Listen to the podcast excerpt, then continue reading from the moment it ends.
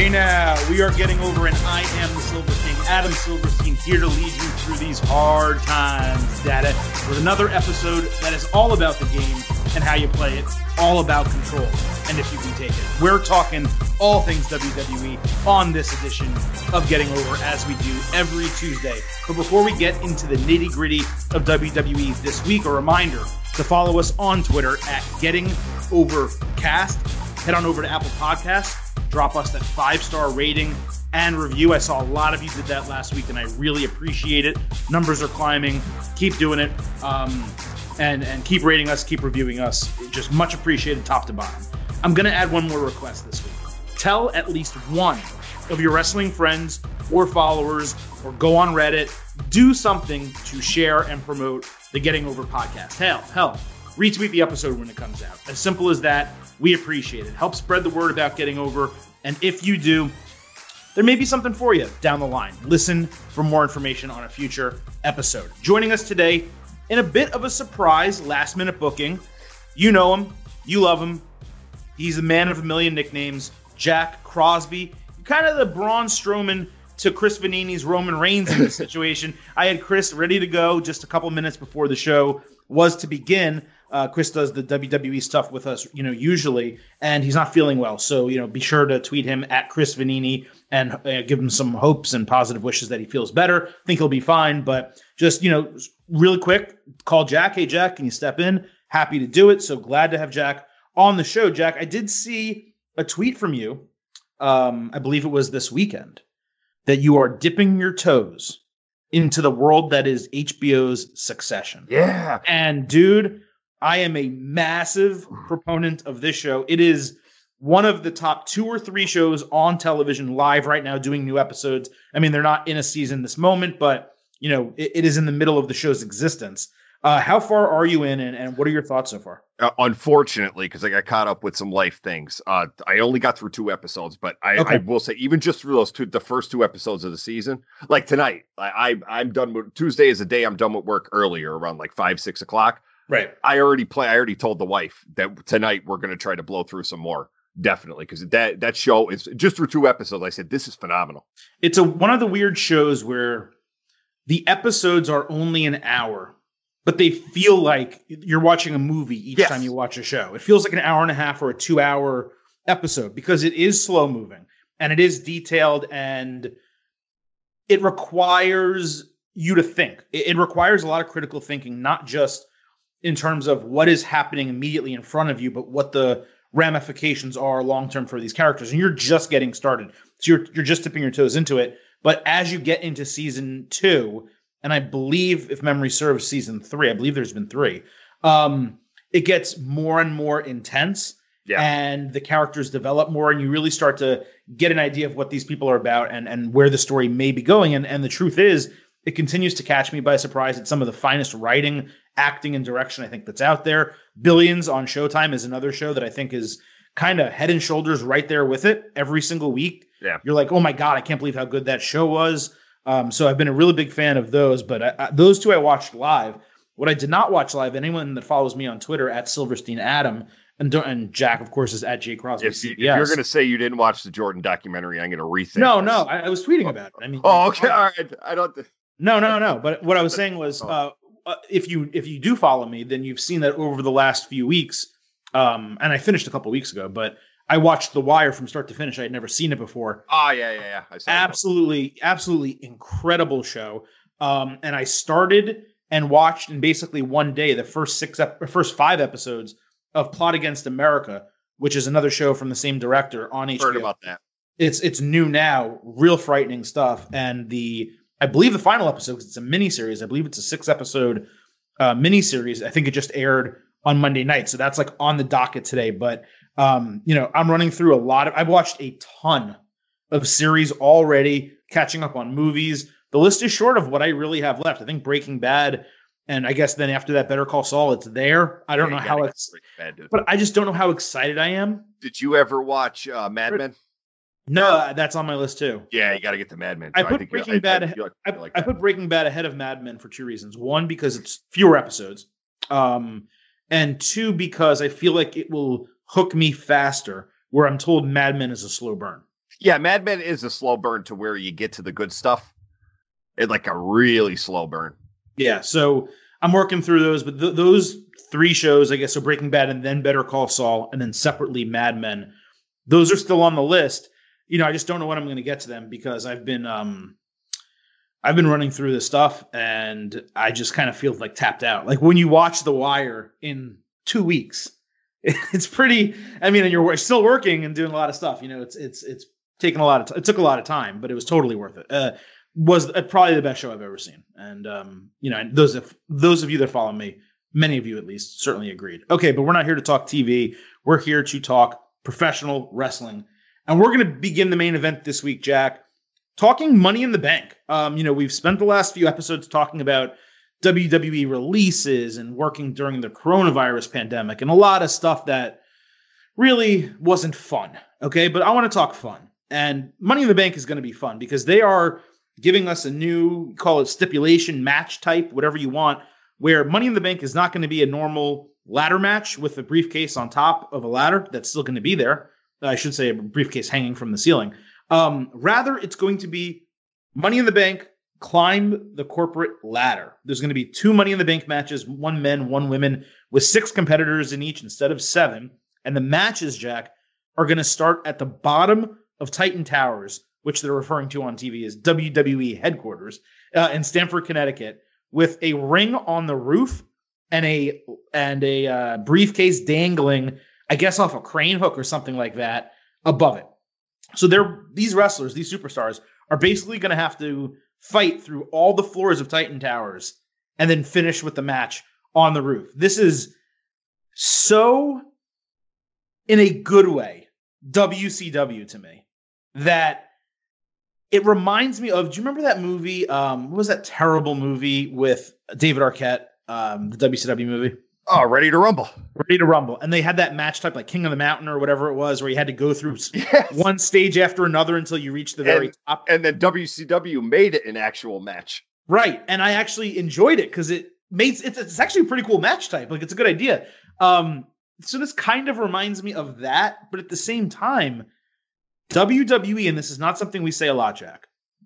WWE's earned my trust because what they have done through WrestleMania and through and through the Johnny Gargano Tommaso Ciampa match is they've shown when given time and the ability to tell a story away from the ring in a match like story away from the ring, they've been able to succeed. And from the Boneyard match to the Firefly Funhouse match, granted, this isn't as unique as that, but I believe WWE is really going to produce the hell out of this and give us two of the more unique matches we've ever seen. Yeah, but at the same time, Uh, well, I I agree. Like this is all great. Like it, it's definitely it's drawn interest from even non wrestling fans. I've seen some people say, "Wait, they're doing what now?" But at the same time, like after so many years of watching WWE, I'm getting kind of sick of this nonsense. And by nonsense, I mean why do you have to show how good you could be every time you're backed into a corner? Like right. why do why right. does it take a plane getting grounded in Saudi Arabia for you to say, you know what?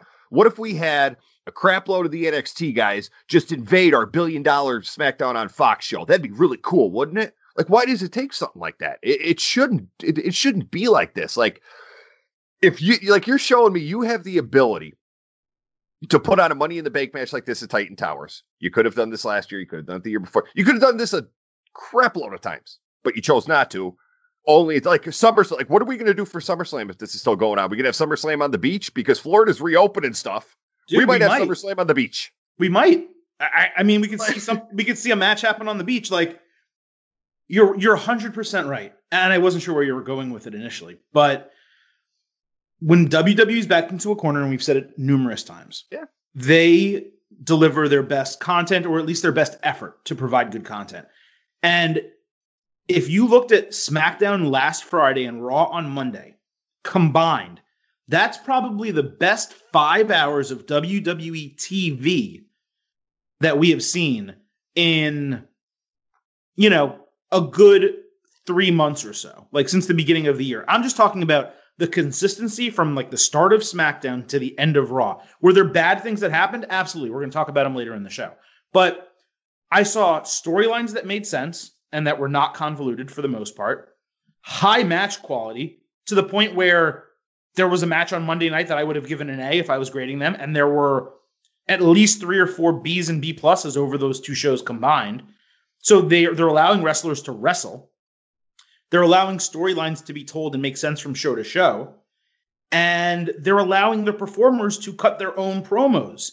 The the stuff Drew McIntyre is saying, aside from like the contrived crap, thank you for watching our show that he does at the beginning of every Raw. Outside of that, the way he's speaking, the way Zelina Vega talks on commentary and on the mic, it is so natural and it is so much better than the scripted shit that WWE has given us for years now that it, it's just shocking to me. Like not not shocking that the performers are capable of it. We all know that they are. But that WWE said, "Hey, we're in a really bad spot right now."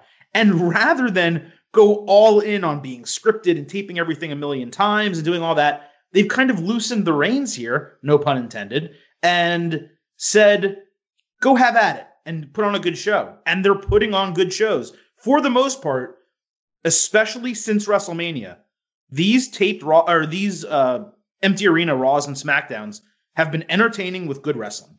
Yeah, and I'll tell you what, though, too, like this, we're it's interesting to me because the longer this goes on, and I'll admit too, I'll, I'm in agreement. These shows have overall been really good, and I won't even give Drew flack for the contrived, as you put it, pro yeah. like thank you promos at the beginning because and for just for this reason, Roman Reigns is not there.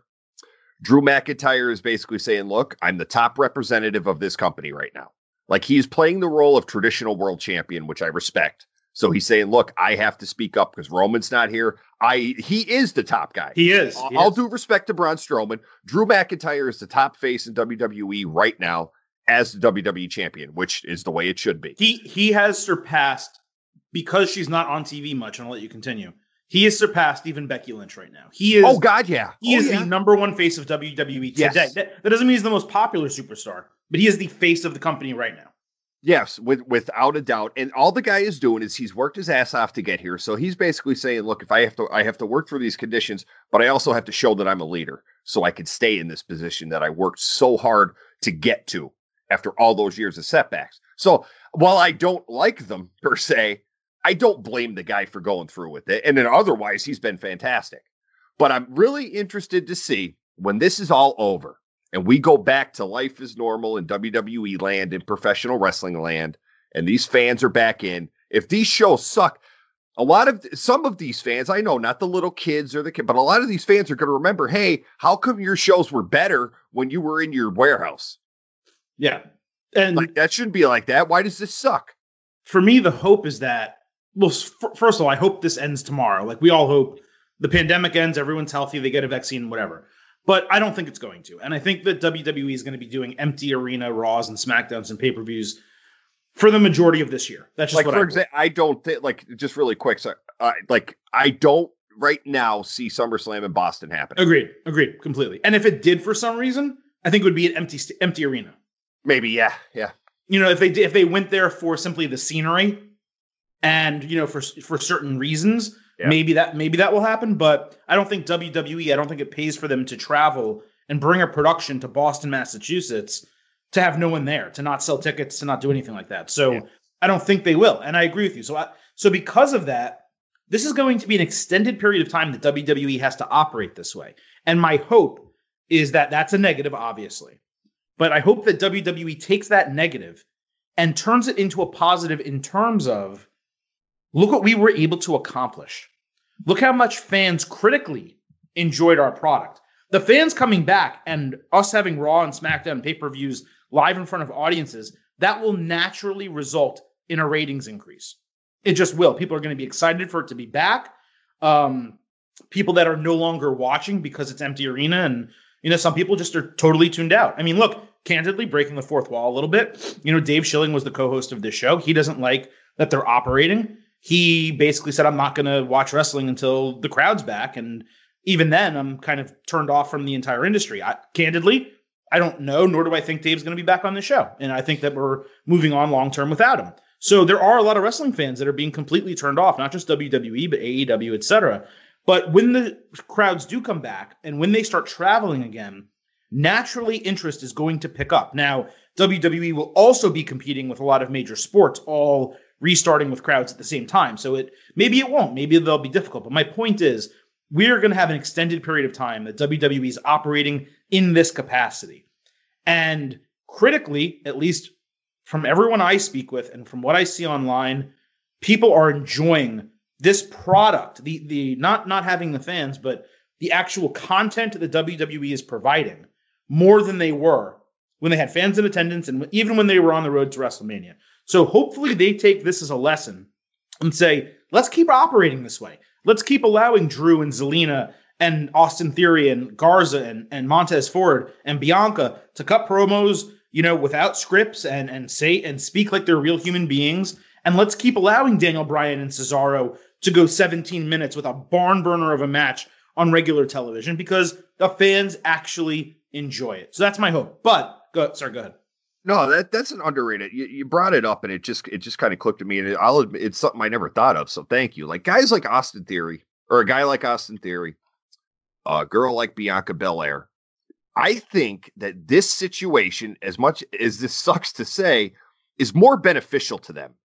This empty arena setting where people through television are just getting to know them, as opposed to an odd a live audience giving them the "Who are you?" treatment. And because remember, not every main roster fit watches NXT. So even Bianca would have gotten that after a while. Going to these cities, they'd be like, well, who's who's she? Absolutely. And then some, like Austin, who's a relative unknown. Now you're getting the chance to know them gradually. So when the fans do come back, I think their response is going to be more positive. Absolutely. And I was going to bring this up later in the show, but just this week on WWE TV, we saw Denzel DeJournette, Indi Hartwell, Shane it, Thorne, it, yep. Brendan Vink, Kayden Carter, and Santana Garrett. These are people that sometimes barely make it on NXT. I mean, Indi Hartwell, I, I honestly don't even know if I've seen her on WWE TV before. Nope. Yeah, has okay. not been barely on NXT. Right. Santana Garrett's Bar- Santana Garrett's barely on NXT. I also don't particularly think she's very good. But you know, Kayden Carter, we do see DeJournette, we've seen occasionally. Thorne and Vink have been there a little bit, but these people are getting reps with main roster talent, and where WWE, especially Raw, has used some enhancement talent recently under Paul Heyman. They're just people that you throw away, you never think about again, right? When yeah. they've been touring cities or whatever the case. I like that we're going a little bit back to old school Raw back in like the 90s, the early 90s, where you would just randomly have wrestlers appear on Raw and you might think that they're a flash in the pan, one, two, three kid, but they actually end up being something. Um, Kayden Carter, she's not really being given an opportunity to shine.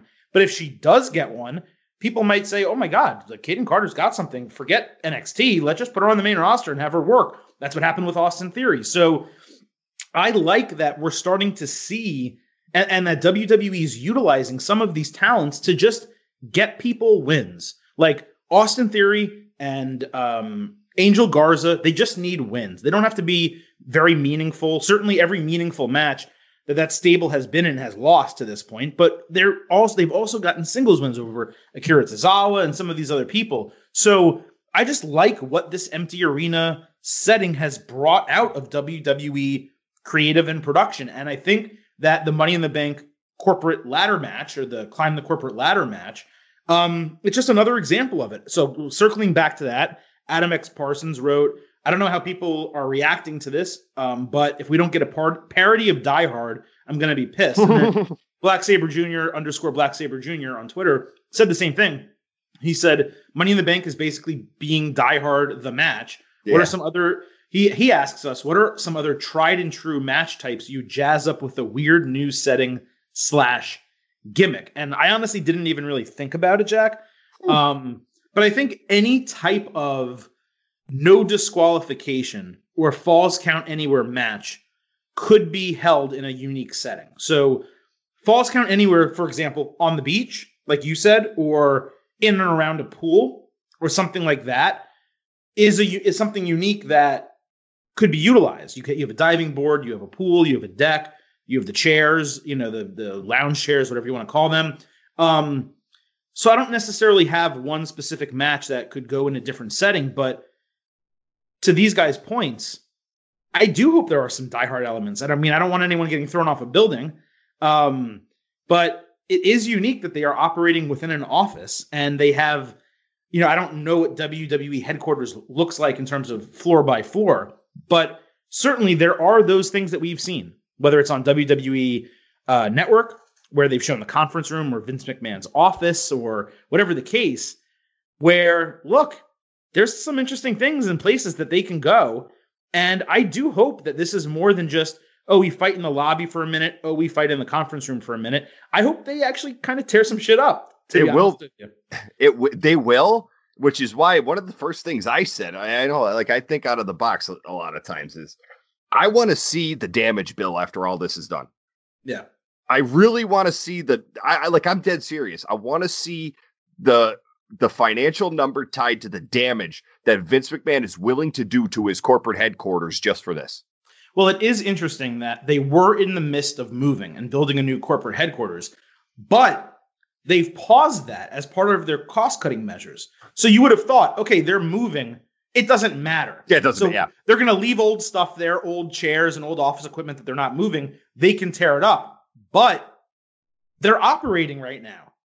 So from that office, now I, I, guess a lot of people maybe aren't going in. I would assume. Oh, I know. I know for a fact a lot of people in WWE now are working from home. But I mean, it still exists, and like they're going to have to go in there for a period of time before the new one is constructed. One would think. So, like, what are they going to do? I, I hope they get some crazy stuff. I do hope there are there are some homages to Die Hard. I mean, taping someone to a desk chair and like rolling them into an elevator or rolling them out of an elevator bloody. Like there's a lot of things they can do here. So I am kind of curious to see how this transpires, and I am ultimately excited for it. I think most people who say they're not curious about this is lying. They're liars. Yeah, because you ha- you have to be like, and and but I don't agree with like I've got on, I've said on here during WrestleMania, like I don't agree with WWE doing this, but at the same time, I gotta kind of respect the way that they're going outside the box here to say, how about this for entertainment? It's like, oh, all right, I'll watch. All right, Jack. So we talked about the concept for Money in the Bank. Let's talk about the qualifiers. On the men's side so far, we have Daniel Bryan, Aleister Black, Apollo Crews, and Rey Mysterio with two spots still left to be determined. And in a second, we can talk about who we think is going to win. And certainly the two people that are still to be determined, it could be one of them. But I got to talk as early in the show as possible about the Rey Mysterio Murphy match from Monday night. You guys all know what I wanted. I thought Murphy should have won that match honestly, I get why they had Rey Mysterio win. You have a pay per view coming up. You're trying to get people to watch your product. You need stars. You can have Aleister Black and Apollo Crews in there and give a couple spots to guys who are not major big time players in WWE right now. But when you do have the opportunity to get Rey Mysterio in a match like that and in a featured match on a pay per view, on a poster, etc., you have to take that opportunity to use Rey Mysterio. But what they didn't have to do was put Rey Mysterio in a match with Murphy because they also could have figured out a way to have Murphy in this match. Now, would I put Murphy in over Aleister Black? No, I probably wouldn't. Would I put him in over Apollo Crews? Yes, but at the same time, Murphy's been featured and Apollo's been waiting for an opportunity. So it's pretty great that Crews is at least getting a chance to be featured in a big match like this. Now, back to Mysterio Murphy. I thought that was the match of the night. I think it was the match of the entire week, AEW and NXT combined, if you date back to last week. And Jack, I think by the time this week is over, it's going to be the best match we have seen. It was just another example of Buddy Murphy, now Murphy, being an absolute star that WWE needs to take advantage of. Yeah, I'd love to argue with you here, but I can't because this you're right great match and you're probably even looking ahead to what we have coming on nxt and you're probably going to be the best of the week in a seven day span when all is said and done but it, it's just there was no reason to do Murphy like that. It, I mean, they, and again, like you said, I get wanting to have Rey in the match, especially during a time where you anticipate maybe having some more casual viewers on your product. I get that, but you don't do it at the expense of someone like Murphy, who, especially since Seth, you you do the dynamic where Seth just had a setback, even though he's getting WWE title. Man, I'll get to that later, but Seth had a setback at WrestleMania so use this time to push Murphy a little bit as the number two in that little group. This is what I do. I have Murphy come back next week, challenge Rey to a rematch. I have him beat Rey, And then I have WWE insert him into the match in the seventh spot. He earned his way in. Uh, it, well, yeah, you could do that because what I there's two two spots open right now. SmackDown spots. Because I pulled up, so we got two two SmackDowns, right? Yep. yep. Did they set those qualifying matches yet, or I don't think so. I don't think they've set the matches. Wow.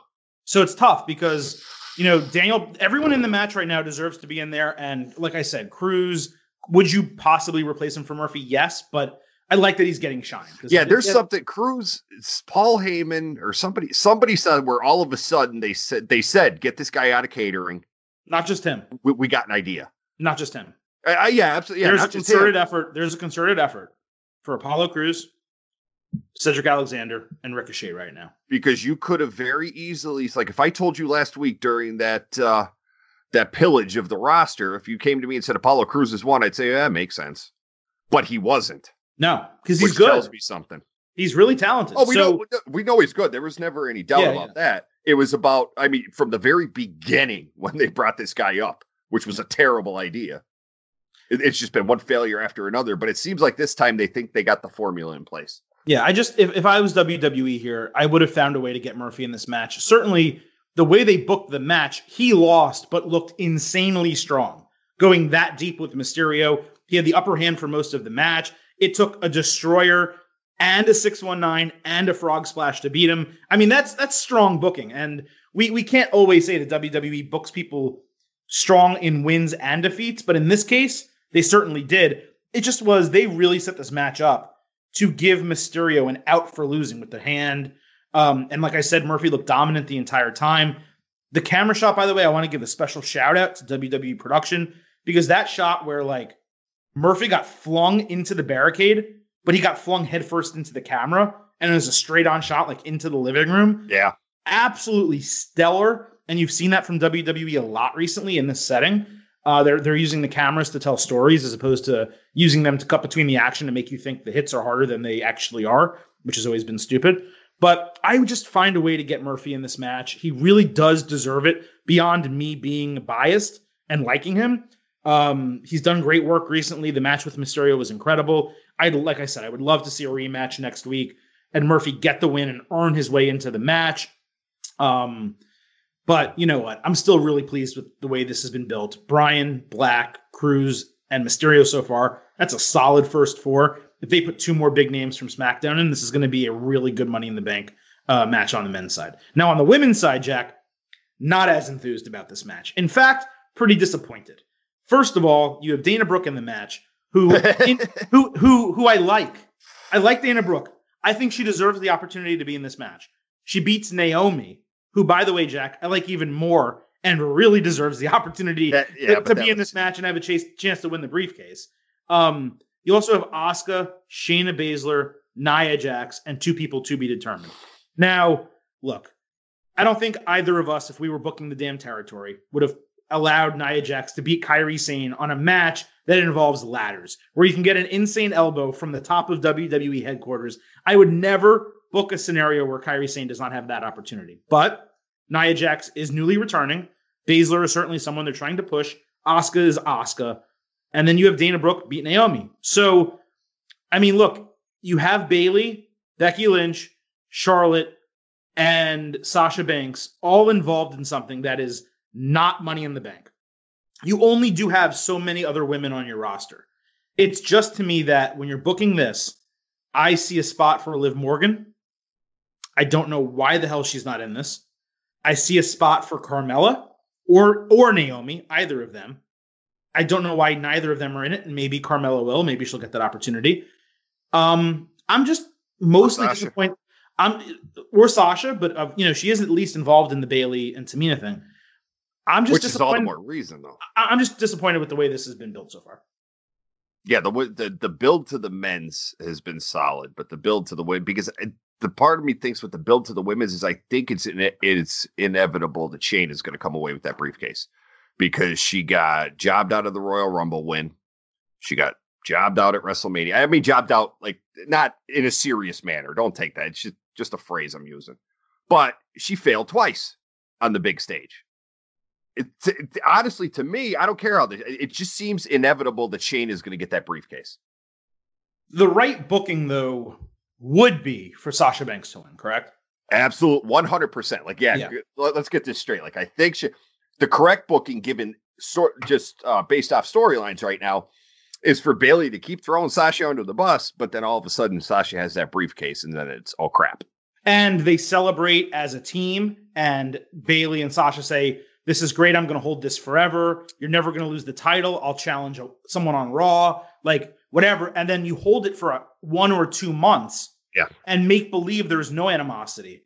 And then right before SummerSlam or at SummerSlam, you have Sasha Banks cash in and win the title. That's the thing. Like that's that's where we're at an advantage here because should Sasha win that briefcase, they're going to tease it for a bit right up until SummerSlam in Boston is canceled or postponed. Right, or right. Whatever happens. So they're going to, if she does win, they're going to keep it on her to see if they could do the Boston deal.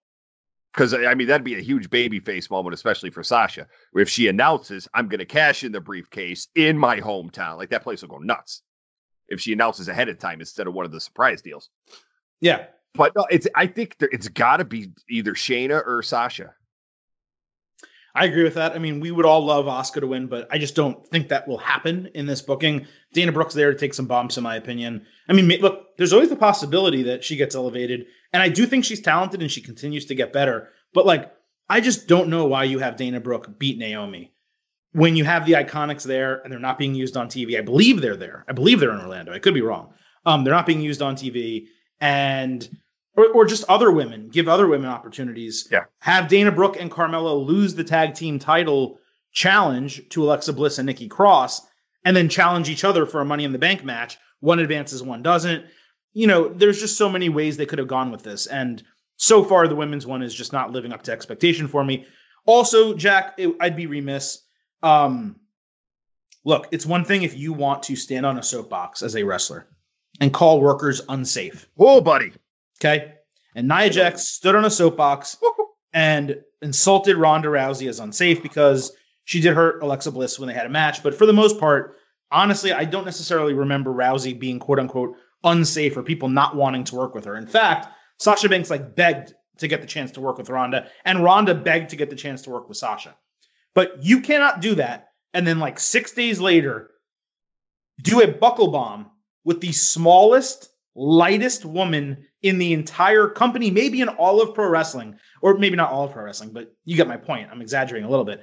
Um, and do a buckle bomb, which I am not a trained wrestler, Jack. You're not a trained wrestler. We're men though, and if I was picking up Kairi Sane, I could buckle bomb her. I'm pretty sure I could. Um, but you can't have someone Nia Jax, her strength, her size, who just botches that move so badly and nearly kills Kairi Sane in the ring, that person cannot be preaching safe working environment. Yeah, I'm getting I'm gonna be I'm getting a little sick of Nia Jax. Like I, I'm tired of her. I was tired of her during the Becky Lynch stuff. I'm more. T- I'm just even more tired of her now. I don't need her around. I don't need. She doesn't serve a purpose for me. She's Get just not. She's not good enough to be this bad. Like Kairi Sane is a hundred times the professional wrestler you could ever dream to be. Get yep. out of here. More charismatic, better in the ring. You know, just booking Nia to beat to squash her in the qualifier and then beat her a second time, which doesn't and make sense to me because why would you have that match? We just we just talked about using these NXT talents as enhancement. If you want to enhance freaking Nia Jax, don't use Kairi Sane. Use right. one of them. And it's and it's okay. Look, if you want to have that as a qualifying match and you want Nia to look strong and beat her, that's totally fine but you don't need to run it back a second time and now have Kairi get pinned for the women's tag team titles. She got pinned in the rematch for the women's tag team titles and now has been pinned twice by Nia Jax. So she's lost four matches in a row by her taking the pinfall. It's just a joke. Like I, I swear mean, to you, Adam, so if bad. they if they insert which look, this is a very much with the way she's being built, this is very much a likelihood. If they insert her into a damn title feud with Becky Lynch, I don't think I'm going to watch those segments. I think every time they come on Raw, I'm just going to go do something, change the channel. I'm dead serious. I have no interest whatsoever. I have to assume they're going to, but but the thing is, the only feud I care about Nia Jackson is Becky Lynch because there's actually reason and there's actually history. No, so Becky took care of her at the Royal Rumble. Done deal.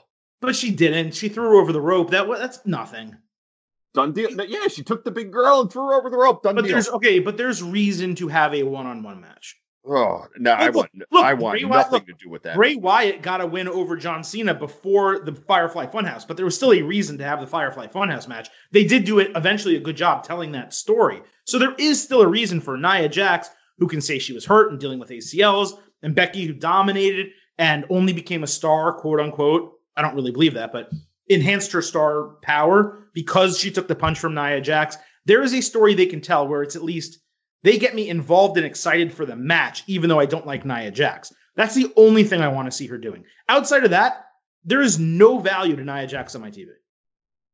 Moving on out of Money in the Bank, though, Jack, we did see the tag team titles change hands Friday night on SmackDown in a singles triple threat match, the second one that we've had in the last few weeks. So I, I did some research because I was really curious about this, and I did criticize it heavily ahead of WrestleMania when they did it in the first place. Um, this is the first time in WWE history, dating back to 1971, that a single person has won a tag team title. Now, we're not talking about like a tag team that begins a match and then someone gets hurt and goes to the back, whatever. Yeah. We're talking about a singles match where a tag team title changed hands. This is the first time that's ever happened. Um, now, it has other things have happened. We've had a singular person defend the titles.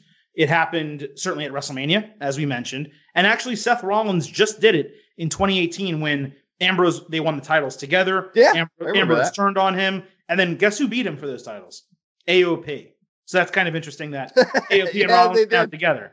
Right. Yeah. So, and that was November 2018. So, pretty interesting that that's happened. But never before has a singles wrestler challenged for the titles and won them. Now, certainly these are still a tag team title, so Kofi will get a championship run here, as we know. But I thought, Jack, this is extremely notable for two, two reasons. One, while I hated the booking at WrestleMania, I didn't like that they went on with it. It didn't really make much sense. And that said, because they still went on with it, the right decision was to have the title retention there. I love that they followed it up two weeks ago on SmackDown and basically had these guys come out and say, look, you guys got a chance at the title. Yeah why don't we all get a chance? And they were able to figure out a way to continue the storyline in a smart, productive manner. And by the way, this was a hell of a match. The fact that they had New Day win this match and they gave Big E the opportunity to shine as a singles performer, even though it was four tag team titles, put it over the top. He was incredible in the match, both on the mic and in terms of in ring work. He delivered in a huge moment and was able to hit his finisher. And then for anyone that does follow WWE on Twitter, he did one of the most hilarious post match title celebrations that I have ever seen. And Jack, I don't know if you saw it, but anyone who missed it, Big E basically in the weight room. Yeah, he takes the titles and goes to the weight room of the performance center, and no joke, spends five to seven minutes exercising and yelling and screaming and celebrating. So on this show, not only are we huge Murphy fans, we're massive Big E fans, and we do believe on this show that Big E should be a world heavyweight champion in some form sooner than later in WWE. I just thought this match, this booking, it encapsulated the best of WWE. It was the right decision. The right person went over. He went over the right way. And a storyline that started being pretty bad, at least in my opinion, ended up with a pretty solid resolution. And now you have Miz and Morrison, the former champions, they do deserve a rematch because they never got to defend them in a tag team setting. So they're going to do a rematch. They're going to keep the storyline going, yeah. but there's a reason for the rematch. Just top to bottom, two big thumbs up from me. Great. And you just about booking, and I don't want to give them too much credit here, but I don't think on the surface that it's an accident that Kofi couldn't get the job done, but Big E did. I also don't think it's an, what's that? They're not breaking them up it's not an accident that the during that Mustafa Ali hack, they had everyone going. Well, they showed Sasha and Bayley. It's it's keep your friends close and your enemies closer. It's it's it, the the pieces are lining up a little too much for me. Well, this is what I'll say and Biggie getting that that big single shine, and it did. It reverted. It was it reverted everyone to the footage he showed of Sasha and Bayley, but also showed Biggie and Kofi. Yet I still saw everyone on the internet, everyone, even during a search, not just people I follow, even a search. Oh, did Sasha and Bayley? I'm like, well, hold on. He showed Kofi and Big E too. Did Did you miss that? Right. They showed a lot. Like, actually, it yeah. was like and then yeah, but then you end the episode like he hacks during that segment. Then you end the episode with Big E winning those tag titles, it was like, look, they might they might have accomplished the mission of taking your attention to where they want it. For this, this. is this is what I'll say about that, Jack. So the reason I say they are not going to break them up is just because, purely, only because New Day has been adamant that it will never happen. That they would quit the company and they won't allow it. Well, what do you want them? What do you want them to tell you, Adam? The, what do you want no, them to tell us in okay, interviews? Okay, fine. Yeah, yeah okay, fine. But they've also been together. I mean, I don't know how long it's been right now, but six years, eight years, a long ass period of time, and they have not broken up. The, but this is what I'm going to say. This is what I'm going to give credence to your point. If there was ever a time you were going to break up New Day, or that you were going to split them temporarily, it would be while one of the members is not there because what it allows to happen is for Kofi and Biggie to feud or have animosity. And then when Xavier Woods is healthy, he comes back and brings them all together again. And they operate as a trio, which is the way the dynamic works. So, because of that, Jack, I do see a scenario where they could say, look, yeah, New Day still exists, but there one of those guys already is not there. Let's do a short run feud with Kofi and Big E. Let's have them fight a little bit. Maybe they each get a win over the other. They have a rubber match they're fighting really bad in the match and then it's getting aggressive. Xavier's healthy enough. He comes down for the save, reunites the team. They're back to the new day again. I could see that happen. Yeah, it's and I'll also say this.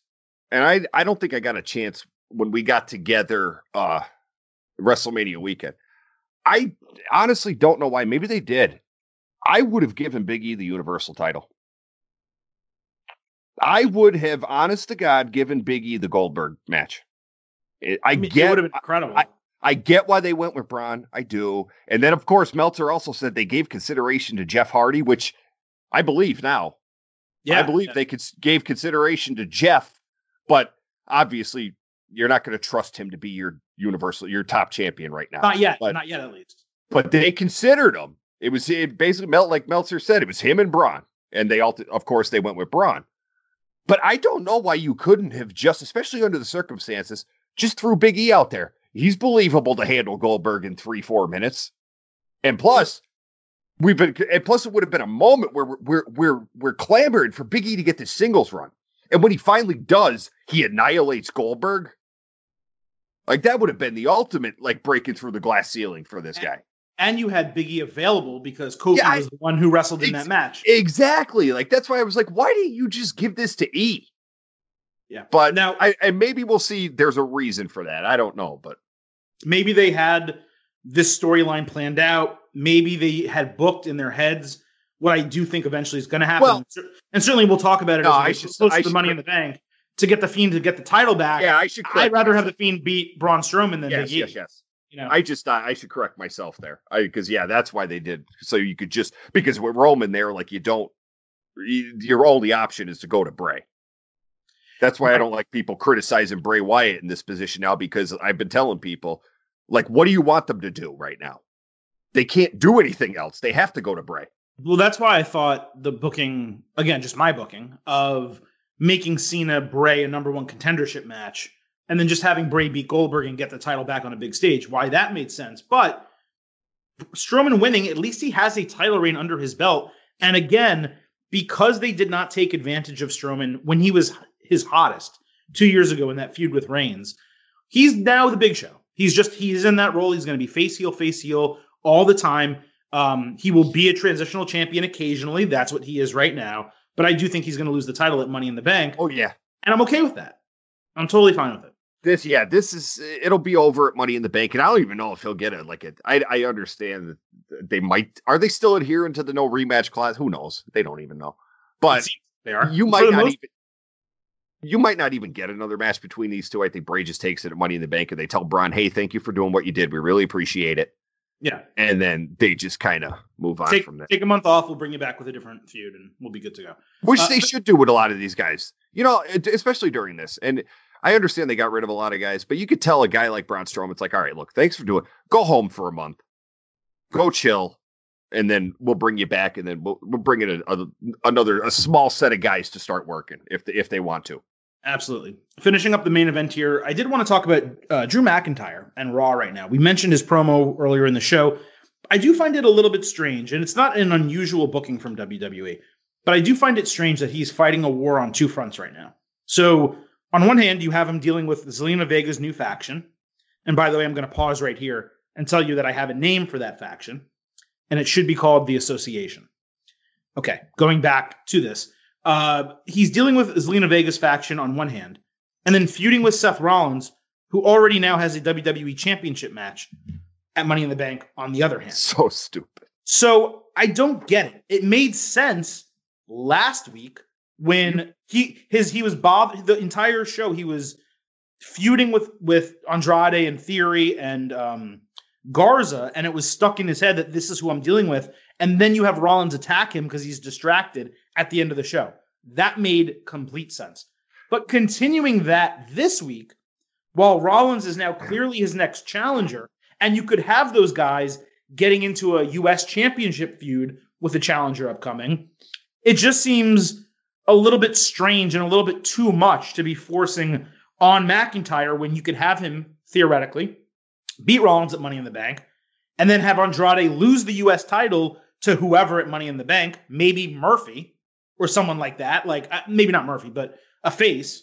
Um, maybe you put Murphy in the match, you have you have Apollo beat him, and you get a surprise new new champion, or Rey Mysterio. You have Rey Mysterio beat him for the title, you know, and have Murphy had beat him for the Money in the Bank. Anyway, I'm getting ahead of myself here, but and then you have Andrade as the next challenger uh, with Zelina's faction going up against McIntyre. This is a little bit too convoluted for me, and it's not a word I've used for WWE recently because they've been pretty decent. But I wanted to see if you were aligned with me here, where you have one clear rivalry with Rollins, all set, but now he's fighting four people instead of one. This should have just been Rollins, because look, there. I love the group of Theory, Zelina, Angel, and Andrade, but it would just like any faction, you have to build them up to look like a threat. You didn't do that. You fed them right to the WWE champion, which, by the way, can be a bad look on Drew because we know how it comes across to a lot of fans. Oh, so you're just going to feed your next guy all, all his victims. You're just going to feed them week yep. after week. Just keep feeding them. And look, it's a pattern. What's going to happen? They're going to turn on Drew. And I don't want to see that. This should have just been Seth from the jump and Seth only. And then take th- that new group and let them develop for a little bit. You didn't have to jump the gun here. But but that's what I'm trying to say though. If they wanted to use them for that first week to show that together they're dominant, that's, that's okay. And it and it allowed Rollins to do the sneak attack. But after that, yes, you have to separate them. And now they now they do now they do what they do to uh, the most 90% of the factions they put together. They look like a bunch of goofballs. They do and here's the truth that group, I went back and looked. They have lost every meaningful match they've had since forming. That doesn't mean they've lost every match. Each man, so Andrade, Austin Theory, and Angel Garza has one win. Yeah. Uh, I forgot one of them beat like a uh, an enhancement talent, and two of them have beaten uh, Akira Tozawa. So they each have a win.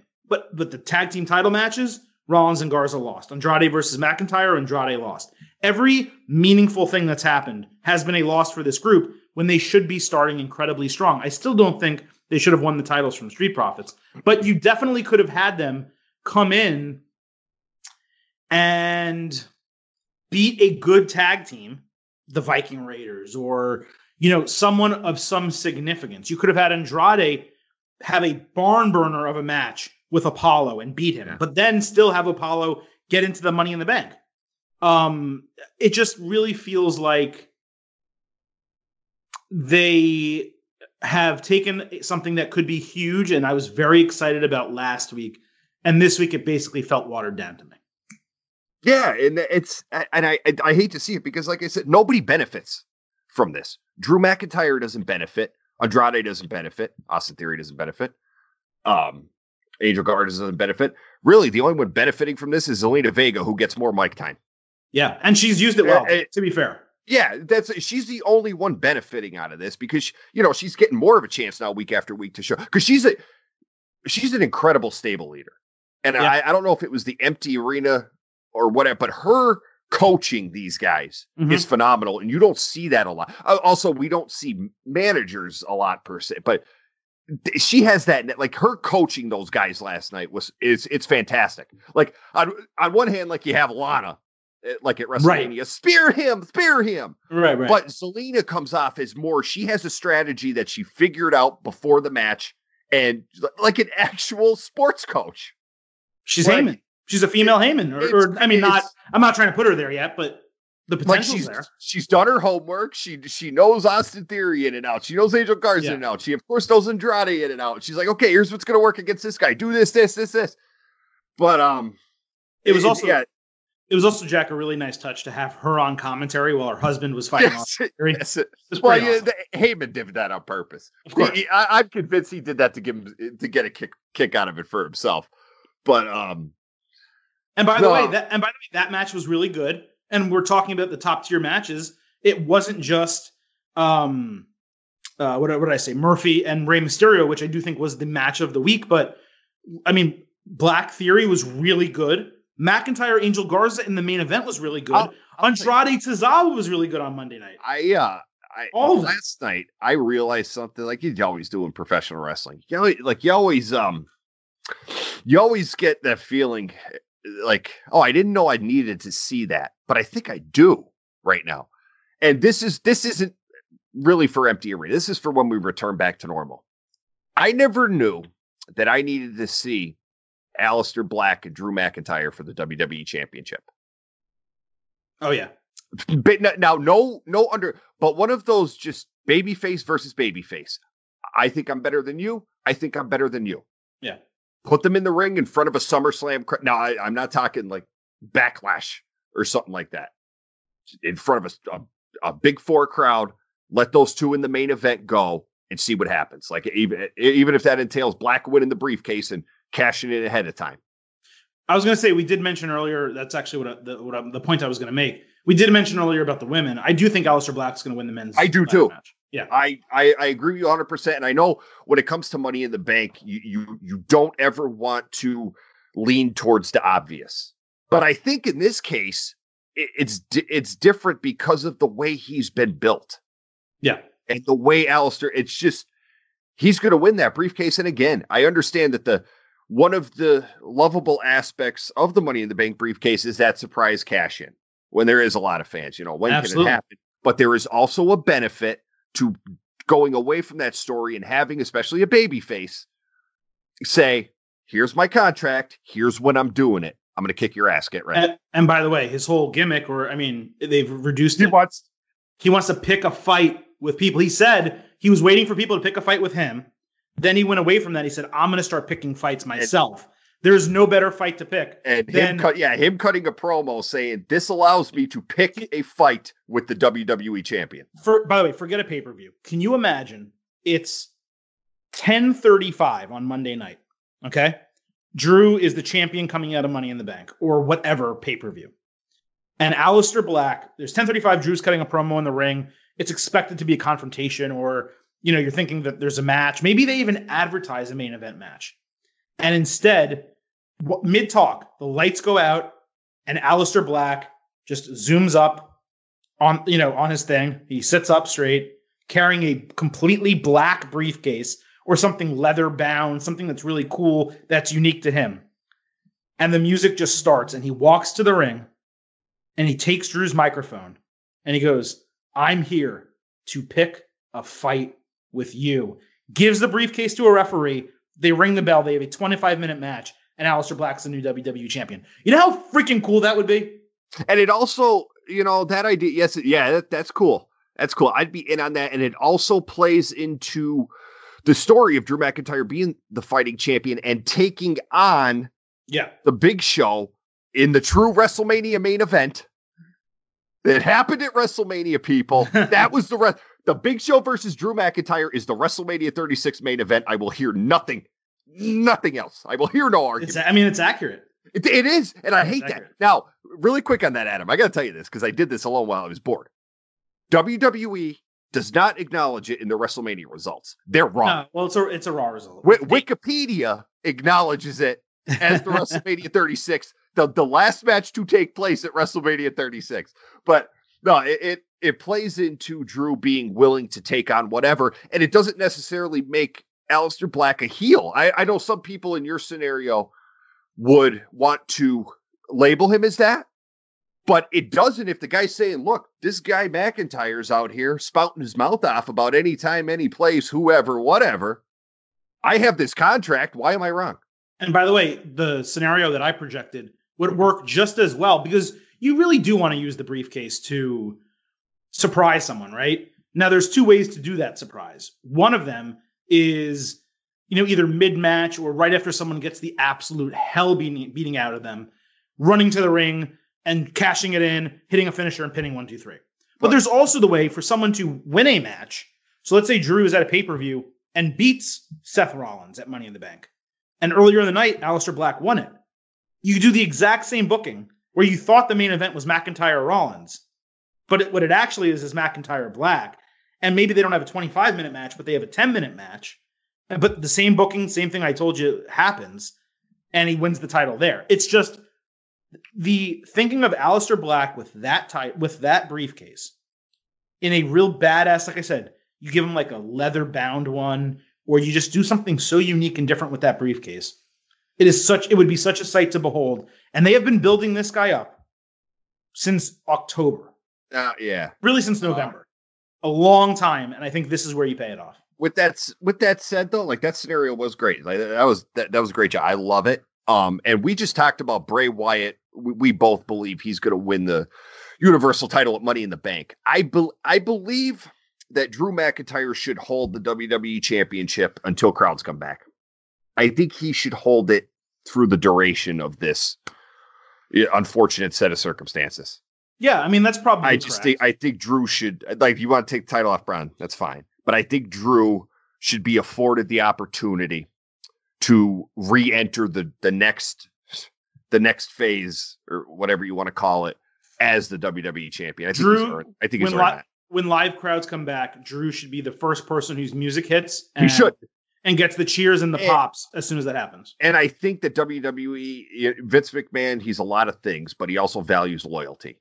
And like I, this goes, this circles all the way back to what I talked about at the beginning of the show is that Drew right now, whatever you think, he's taking this opportunity to show them look you, finally have the confidence in me i'm going to show you that i could lead this company and i could lead this company through literally the worst time period it's ever seen give me the chance and because that's that's the perspective you have to look at it drew mcintyre is taking on the role of top guy during the worst period in modern history no now we did mention throughout the show and this is just a very quick aside I want to make sure I didn't miss it. We mentioned great matches throughout this whole week. Bryan Cesaro, just great oh, match. Oh, great match, something that we've all wanted for a really long time. And I'm glad they gave it to us in a meaningful setting, a qualifier for Money in the Bank. So thanks for that. Now, this was going to be, Jack, the fastest 15 minutes in professional wrestling, but this has been a long show. That That's always happens. Do. Always happens when you and I get together. So we're going to do it the fastest, like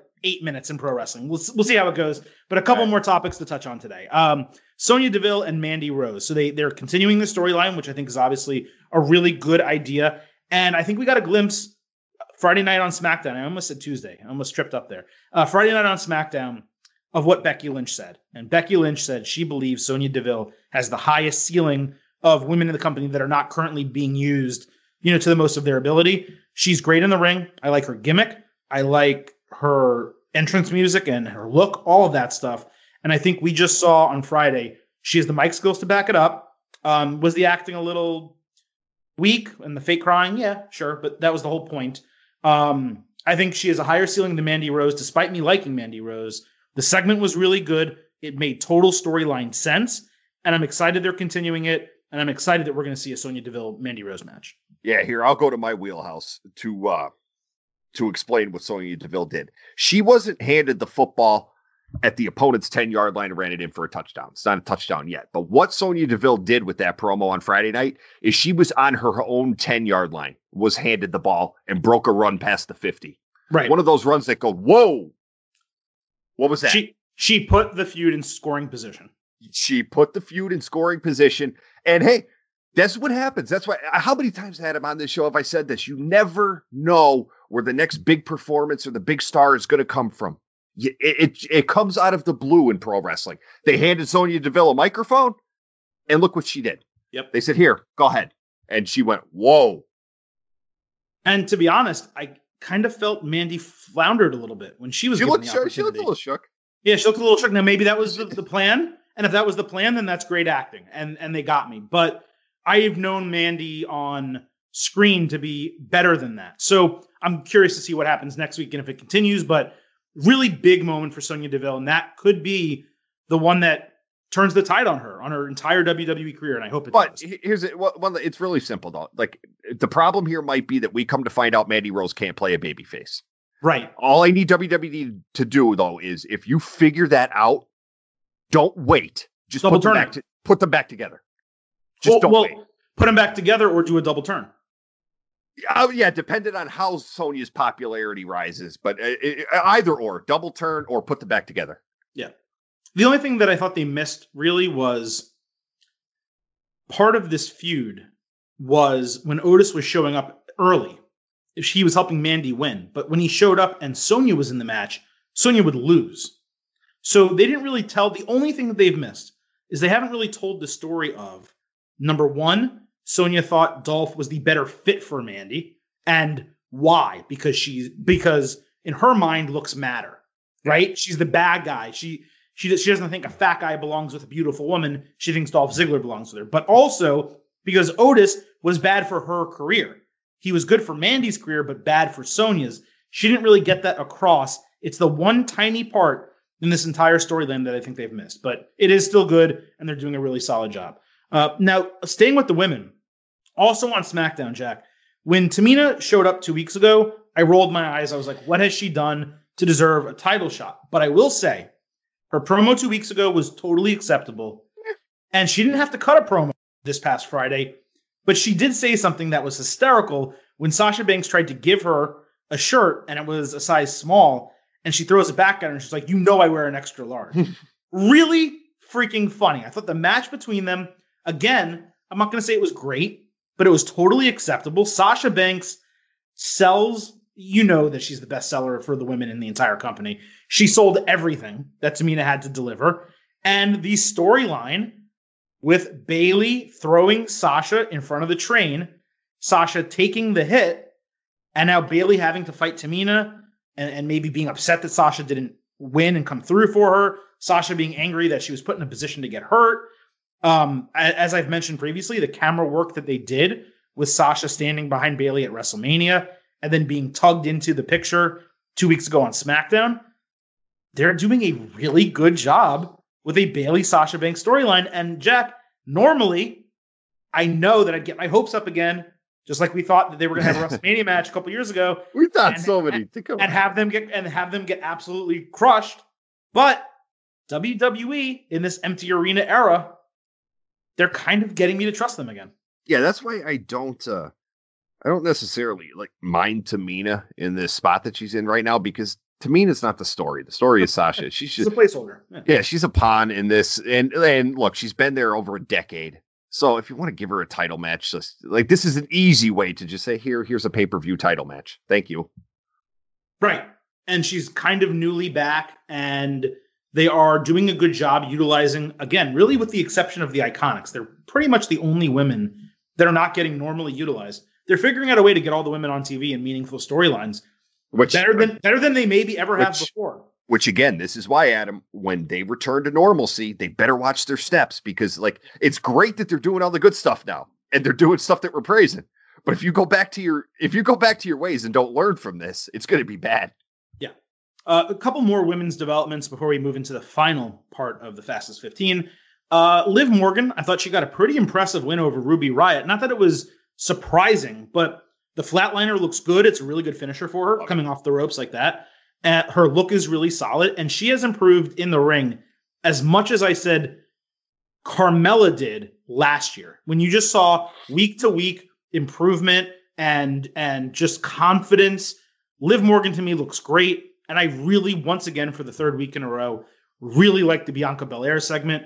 I love that they are using her as the bigwig of this trio she's the one who saved the Street Profits, you know, at WrestleMania and then again on Raw. She's the one who got them aligned and more serious last week. and the Street Profits were the ones who pumped her up entering her match, not the other way around. Bianca's presentation has been great. I thought they blew it with not updating her Titantron, which was really stupid. Um, her gear looked awesome. She makes her own gear in case people didn't know that. Total star stuff from Bianca Belair. I thought Liv Morgan and Bianca Belair on Monday night both had very good nights. Uh, yeah, Liv, Liv, everybody knows I love Olivia. But uh, the only th- the only thing that flatliner that it's funny you brought it up because you don't like it. I like it. However, okay. I I'm concerned because it that really is a two person move yeah. in regards to timing. When sure. you're in there with an an exceptional professional wrestler like Ruby, it yeah. works. I fear that, that like she, it's she can't do that whenever it's and it's going to look bad when she's in there with a bad worker. Like someone like Ruby will nail it every time for her and make her look like a million bucks. That won't be the case every time. But no, otherwise great. This uh, Bianca, come on, you, you can't knock. As a matter of fact, I don't want to take anything away from her, and very few times I'll do this. But my favorite part of the segment last night was when the Street Profits pissed off Jerry Lawler. yeah. To the point where he was kind of, he in a polite way tried to say, "Hey, shut up," and they were like, "Ah, screw you, old man." Like I, that was I, legit. You could tell Lawler was pissed. I actually thought after last week there was a really good chance that Lawler would not be on Raw. I don't. And I will say this though. I will say this. He had a really good night. Like for as bad as he was two weeks ago, on Monday he was funny. He had good banter. Also, with Zelina. He had good banter with the Street Profits. He didn't say anything stupid. He was kind of positive. Uh, also, he was a positive addition. Whether uh, whether um whether by uh, Paul Heyman instruction or not, I mean Tom Phillips just basically punting on commentary. And when Bianca went for the KOD, he just told Montez, "You call it." Yeah, he just said, "I quit. You call it."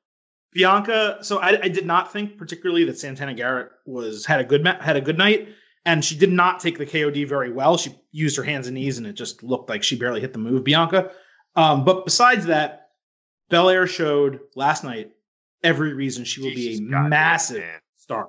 She has she has it more than most people have it. She is, I mean, she's it's oozing out of her. And uh, awesome. to have a husband and wife duo that yeah. just you look at both of them and you say, "Holy crap!" Like they're they're these are two people that are going to be multimillionaires in that company. You would hope so. Absolutely, they should both be stars, and they should. Bianca should definitely be WWE, uh, you know, Raw or SmackDown Women's Champion. I oh, don't know that. I don't know he, that Montez will ever be a world champion. Oh, but no, that be it'd be a crime champion. if he's not. It would be a crime if he's not a world champion. I don't know. He may be a little too. I, I mean, look, saying too charismatic is a weird thing, but he just may be too. Like he's even smaller than Kofi is in many regards in terms of in, in terms of thickness. You know what I mean? Yeah. I, I, and he's not hasn't been there a long time. Maybe he eventually works his way to it, but I mean, I don't think there's anything wrong with being a really good intercontinental US champion, really entertaining.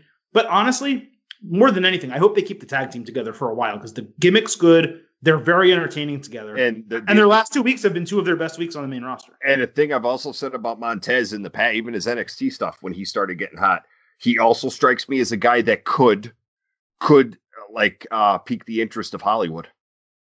Absolutely. No he re- like that's another thing that they might have to watch out for in the coming years. Hollywood might come take a look at him. I want to close out uh, the fastest, however many minutes in pro wrestling here, on a negative because we spent this whole show mostly being positive, which is really nice. What was the worst moment of WWE TV this week? I'm going to give you four options: Braun Strowman and Alexa Bliss segment to open SmackDown. Okay. The Lashley flipping tires two segments on Raw the Elias Corbin attack on SmackDown, uh-huh. or the Viking Raiders carpool karaoke on Raw. Viking, Viking Raiders carpool karaoke. I want to. I want to meet the person who thought that was a good idea. It was terrible. Is is that the answer? Oh, I mean, it's my answer. Yeah, but yeah, it, close. It's, close it's, it's opinion. I will it's say this: close number two to that damn tire seg- segments with Bobby. I thought at least when I saw the bigger tire, I thought somebody was going to pop up from the middle of that tire. So did I. So did I. And he flips it. he's like, "Yeah, that was cool, wasn't it?" And like, just why? I was like, "Wait, what the hell? What are you doing?"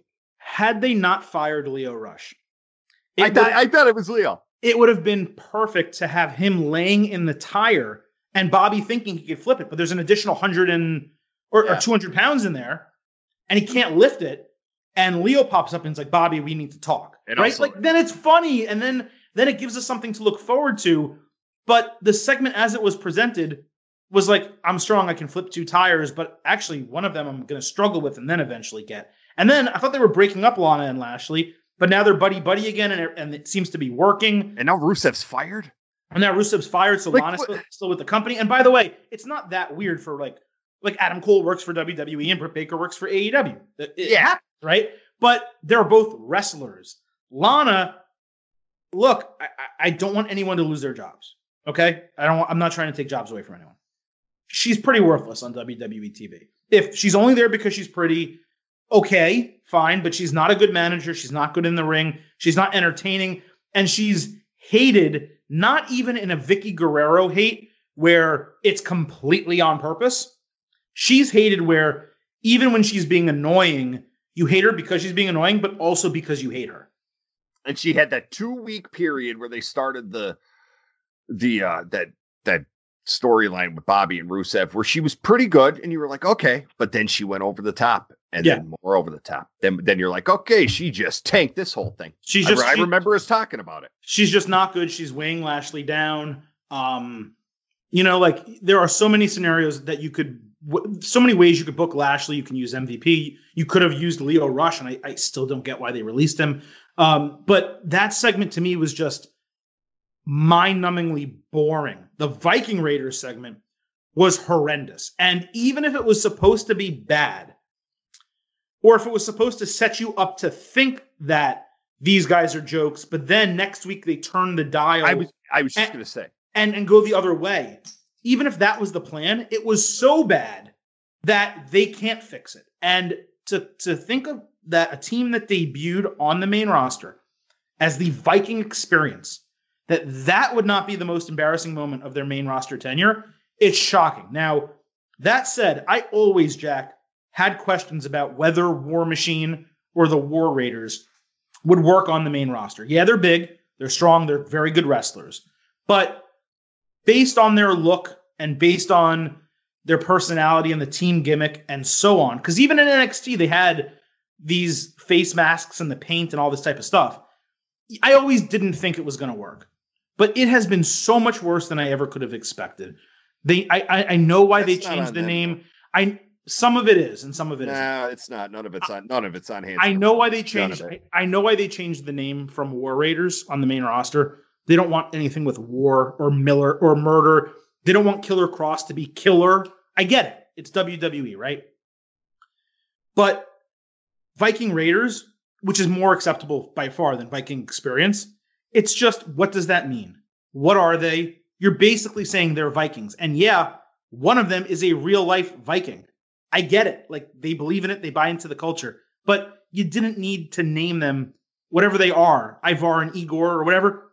Hanson and Rowe are great names. Why couldn't they have been Hanson and Rowe, the Viking Raiders? Why couldn't they just dominate people and be a really strong, good tag team? It just, to me, in WWE proper, it was really never going to work. I would take those guys, I'd put them right back in NXT, have them be a dominant tag team on that brand, a la Killian Dain, a guy that you can always get a really good match out of, pay them their money, and just realize that you screwed them up on the main roster and it's not going to work. Well, let's see where this Street Profits thing goes first, because maybe maybe they uh obviously one would think they're this might not be babyface versus babyface for the tag team championship. Maybe you just turn Erik and Ivar uh heel, and maybe that's where a turnaround happens. Let's see that first. They're being too happy go lucky, and they realize they need to get yeah. that. That and maybe, but even this carpool karaoke thing, like they made up a song, right? And were just singing about themselves. I wish WWE had just licensed a funny pop track and had them singing Party in the USA together. At least that would have been humorous. This was well, you can't license you can't license a track though, Adam. When you yes, you just, can. When you not when you just lay off a hundred. Okay, but people. fine. You can't talking, do that. You're talking like a thousand bucks or a couple thousand dollars. Yeah, but still, the optics. You can't do something like that. I mean, they're about to tear through an entire building, so you know. But but my point is, they could have made it funny, but it was just terrible. Uh, no, it was horrible. Strowman Bliss was just not believable. The fact that he yeah. would think of packages there for him. The segment was bad. Him and Alexa were great together, but it, with Nikki, it just didn't work. And then Elias Corbin. Um, every feud that Baron Corbin is in apparently has to last for three months or longer. Uh, and every segment. And you know what? I don't. I don't agree with Dave Meltzer. A lot of his opinions. Uh, I think he's one sided, has bias, whatever. But he did send a tweet that was really funny and accurate about this. That was like a three minute backstage fight it you could have told me it was three hours. It felt yeah like it went on forever. And I don't hate Corbin. In fact, Shawn Michaels at REEB82, he writes in, dead ass serious question. How long before before Baron Corbin is Universal or WWE champion?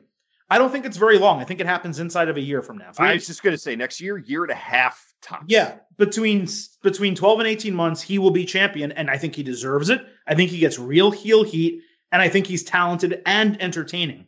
But they cannot get him out of feuds and they cannot put him in things where he's able to shine. This thing with Elias, it's a disaster. It's terrible. Those four, despite me saying at the beginning of the show that WWE gave us five hours of entertaining TV, which I believe between SmackDown and Raw, there were four segments that were legitimately bad, and that was one of them. Yeah, they're not doing Corbin any favors. Uh, they're not doing the man any favors whatsoever. Like especially coming out of that Roman feud, where it felt like it dragged since I was a five year old kid. Like I was watching it on WWF Superstars, and now you go right into this with Elias, where it just doesn't end, and it should have just ended at WrestleMania with Elias getting the win. That should have been it.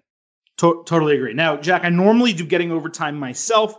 Uh, but you and I have done question and answers for plenty of time, uh, plenty of occasions. So I might as well have you run through these with me before we get out of here. Yep. Nick, Z- Nick Z at N Zaniboni 93. This isn't really a question, but he said we need to do a segment on this show about Charly Caruso last night. Did you catch the eyes that Charly gave Angel Garza? Holy bleep.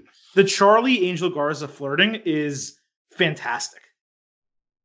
It is one of the best storylines WWE has going right now. It's awesome. With, uh, without a doubt, is one of the best storylines they have going, and it doesn't. It's not even prominently featured on TV. Just every once in a while. Yeah. But it is so perfect. And you can say Harley bleep, holy bleep just about Charly. You don't need Garza there, but yes, them together, uh, definitely fireworks, and really curious to that, see those two. If you keep putting those two on screen together, Raw is going to have to go TVMA eventually.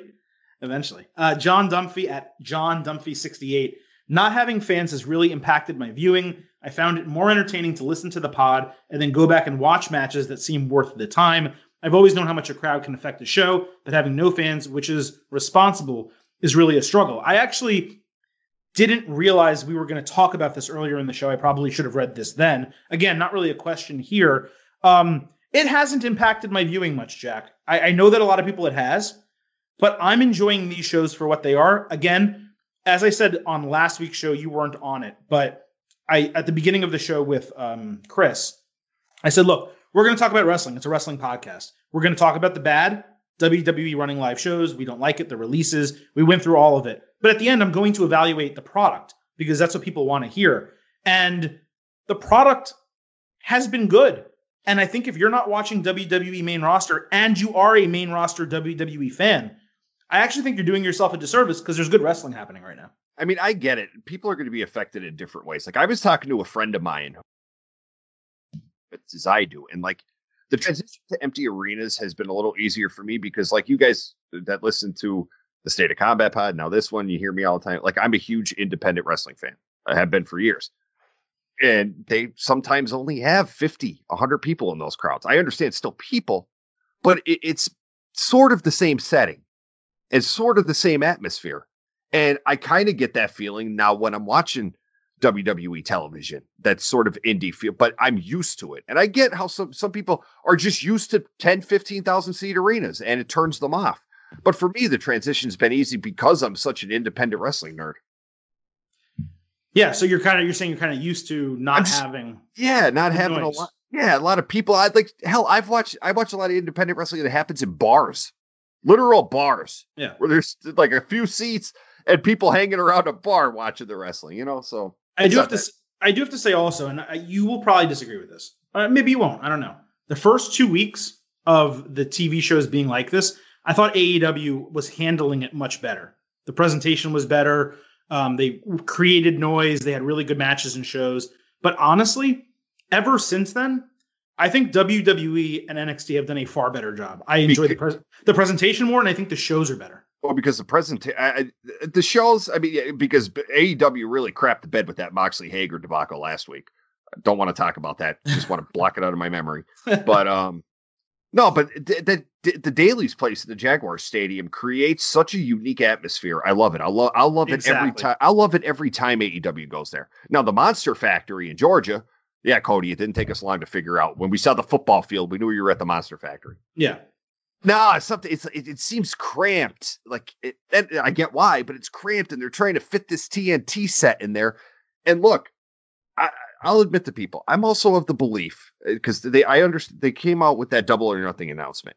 If I'm AEW and I look at all this criticism being tossed WWE's way, I shut it down for a little bit. Why not look like the good guys here? I, take the opportunity to look like the good guys. Well, they've say, taped they've taped like nah, four more episodes. Well, yeah, they have they a pay per view scheduled. Also. But they could, yeah, but they could also say, look, we taped episodes, but we've decided we're just gonna cool it a little bit here. But instead, like they're trying to they're trying to keep up, and it's like this double or nothing.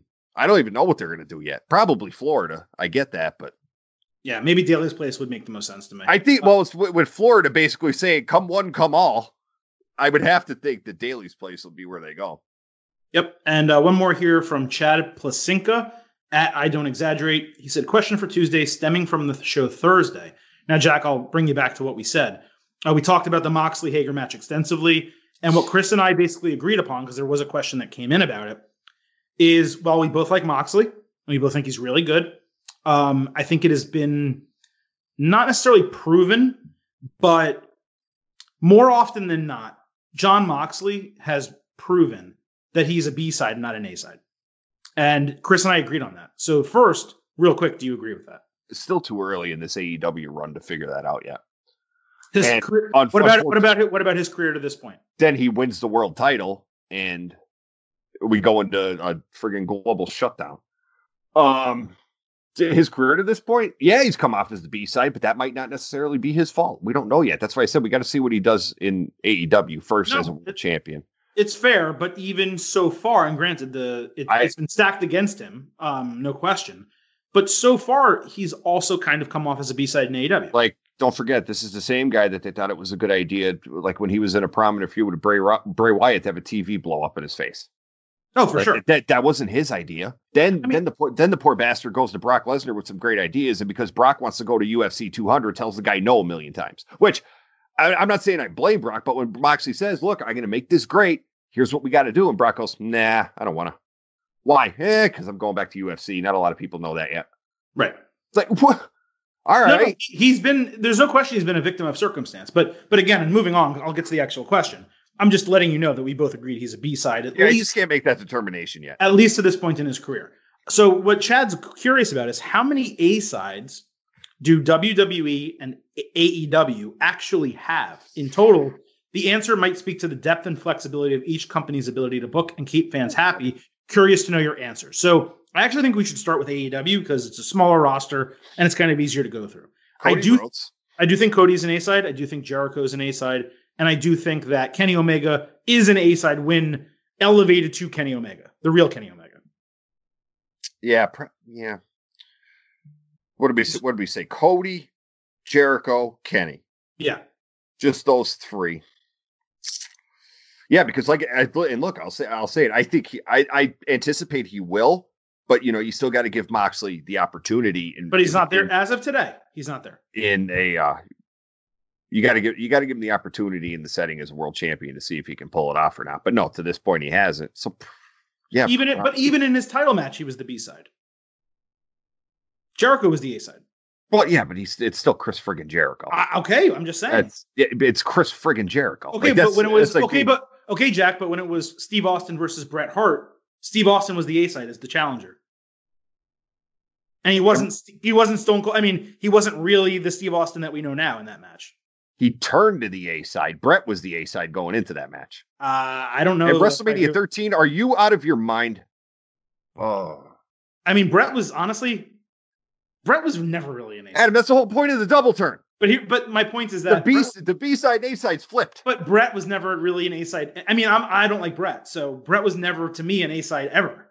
Oh, I will not have this Bret Brett, Hart Bret, stand Bret up. would occasionally be the A side of matches, but his challengers weren't very good. But anytime Bret was in a match with someone who was on his star level or higher, he was the B side of the match.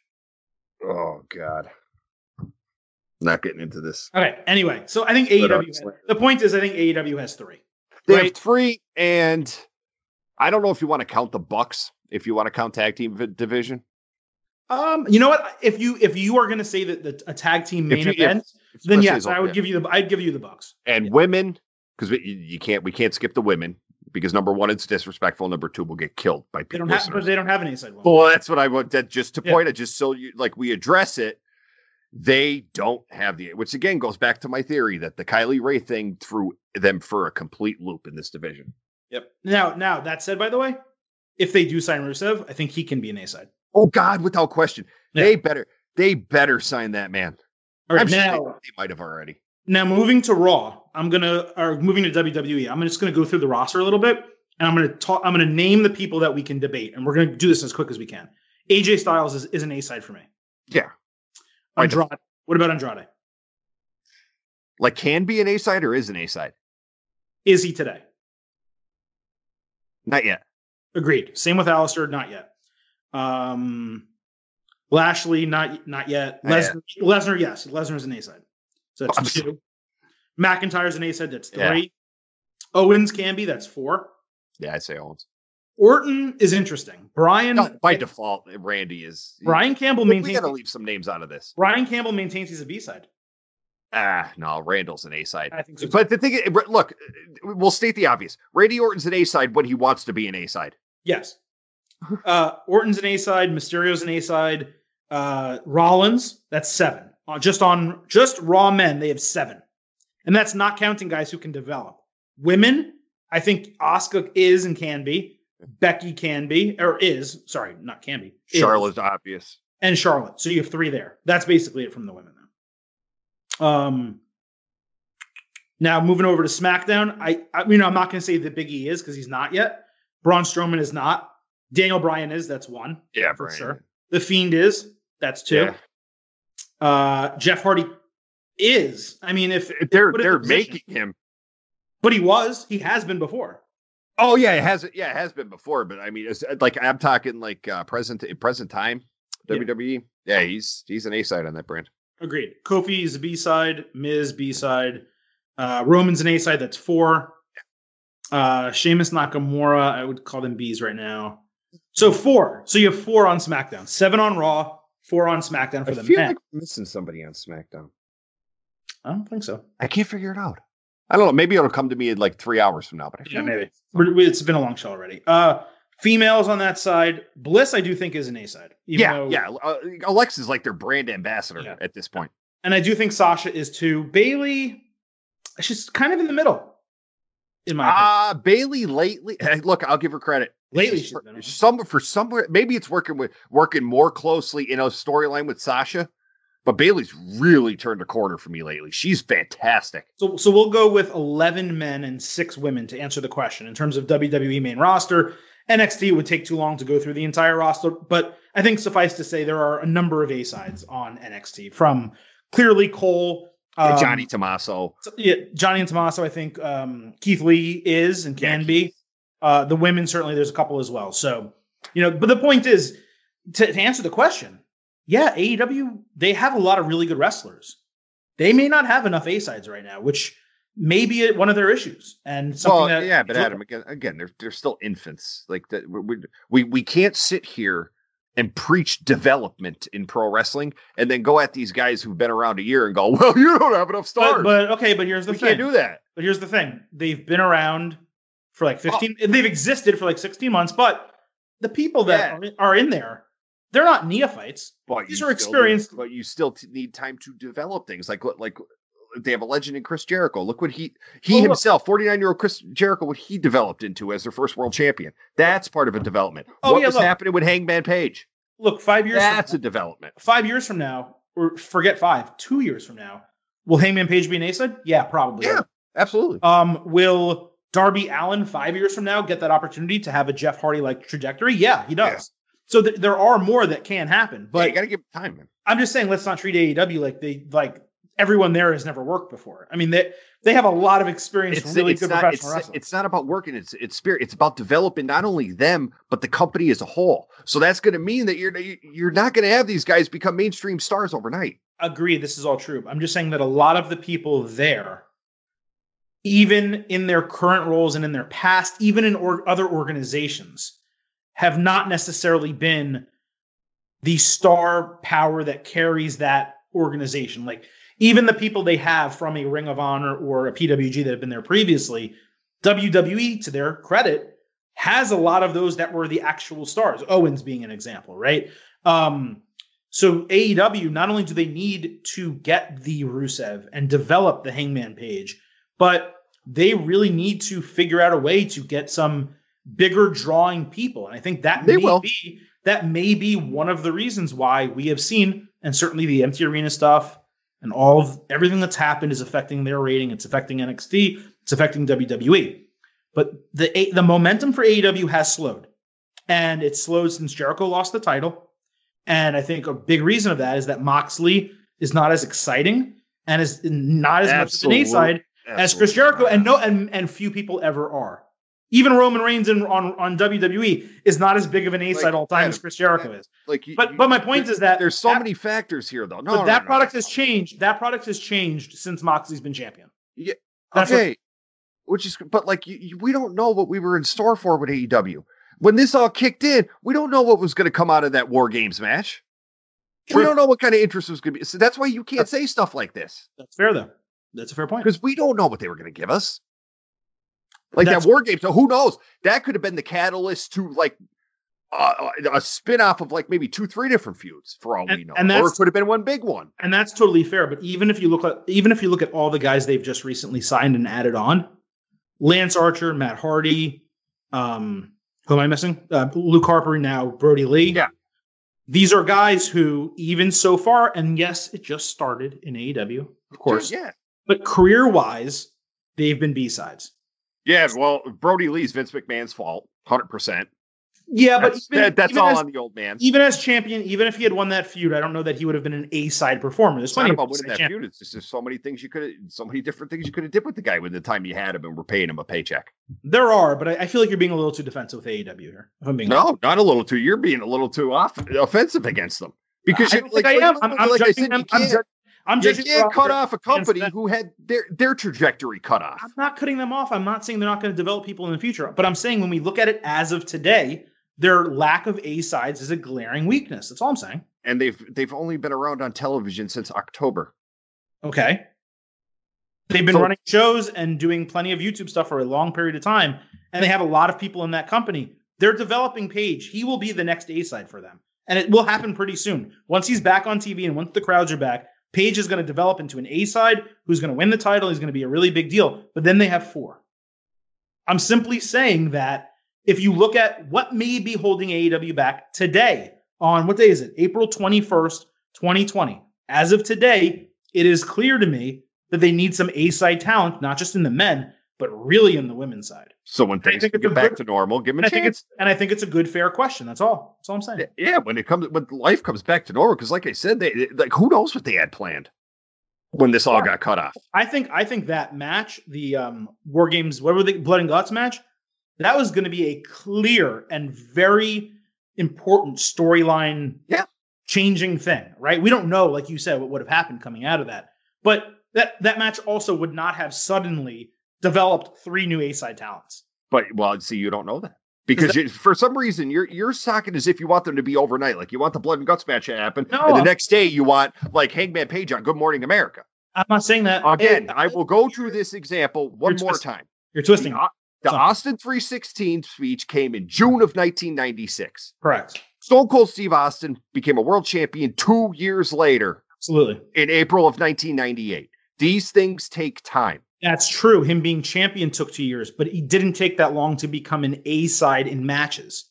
but it all happens over it doesn't happen overnight. It happens over a gradual build. And like you said you are slamming a company i'm not just slamming them at all to national tv in october. Nothing i'm doing is slamming them though.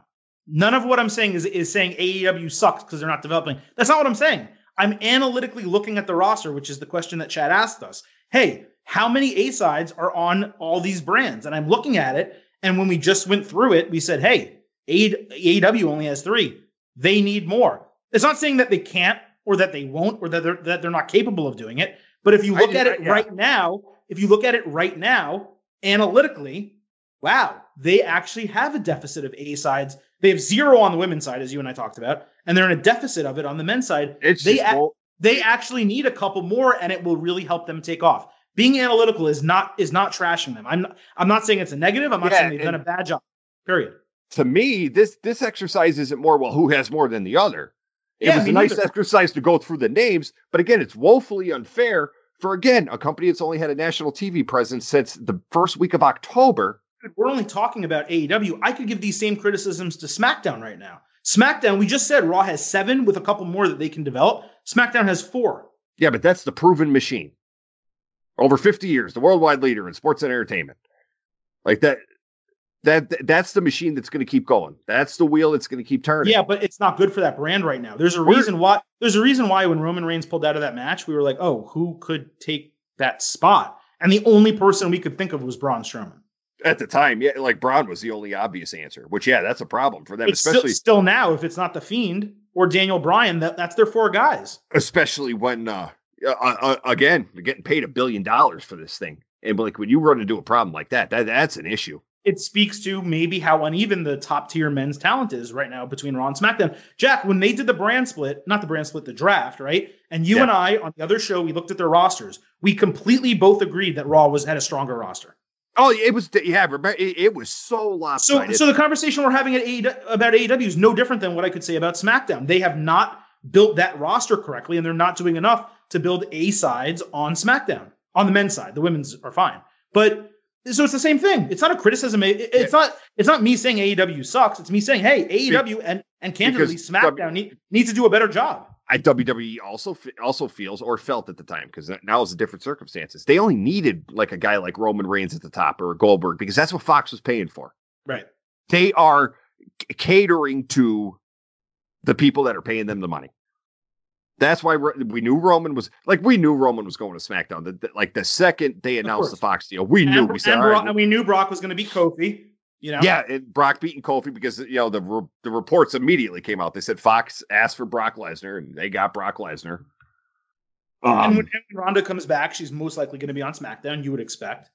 Yeah, I would say there's a ninety percent chance Ronda goes to SmackDown, unless Fox just thinks that she's been out of the mainstream limelight a little too long and by mainstream I mean as like a legitimate MMA fighter. Um, but no, it's like five SmackDown. It's just we we've said this so many times on on this show and the previous show. It's so hard to gauge them and criticize them, and because like it's obvious what they're doing. They're just feeding the beast. Yeah. No, totally agree. So we're we're in a situation now where I think again, good question. Hey Chad, you made us argue, man you don't exaggerate, but you do create arguments. Yeah, on, that was good. That was getting good. over, and we hadn't been really contentious this entire episode, so I think that was well timed for the end of the show. So thanks everyone for listening to this episode of Getting Over. Jack, thank you for joining us and absolutely for, for Chris. Normally on Tuesdays, you can follow Jack on Twitter at J Crosby CBS. Of course, you can follow the Silver King at Silverstein Adam, and please follow the show at Getting Overcast. Share, favorite, retweet, every time you see the show come out. Help us spread the word about your favorite wrestling podcast. We will be back Thursday breaking down AEW and NXT, which should be another interesting week of those shows. Hey, NXT up two ratings wins in a row over AEW. The first one made sense. Last week, maybe a little bit surprising considering what AEW had in the main event. Will that continue? Find out Thursday on Getting Over. Uh, don't forget five star rating and review on Apple Podcasts or wherever you listen to find wrestling audio. So, for gentlemen Jack Crosby, Blackjack Crosby, it is the Silver King, Adam Silverstein, leaving you with just these three words. Bye for now.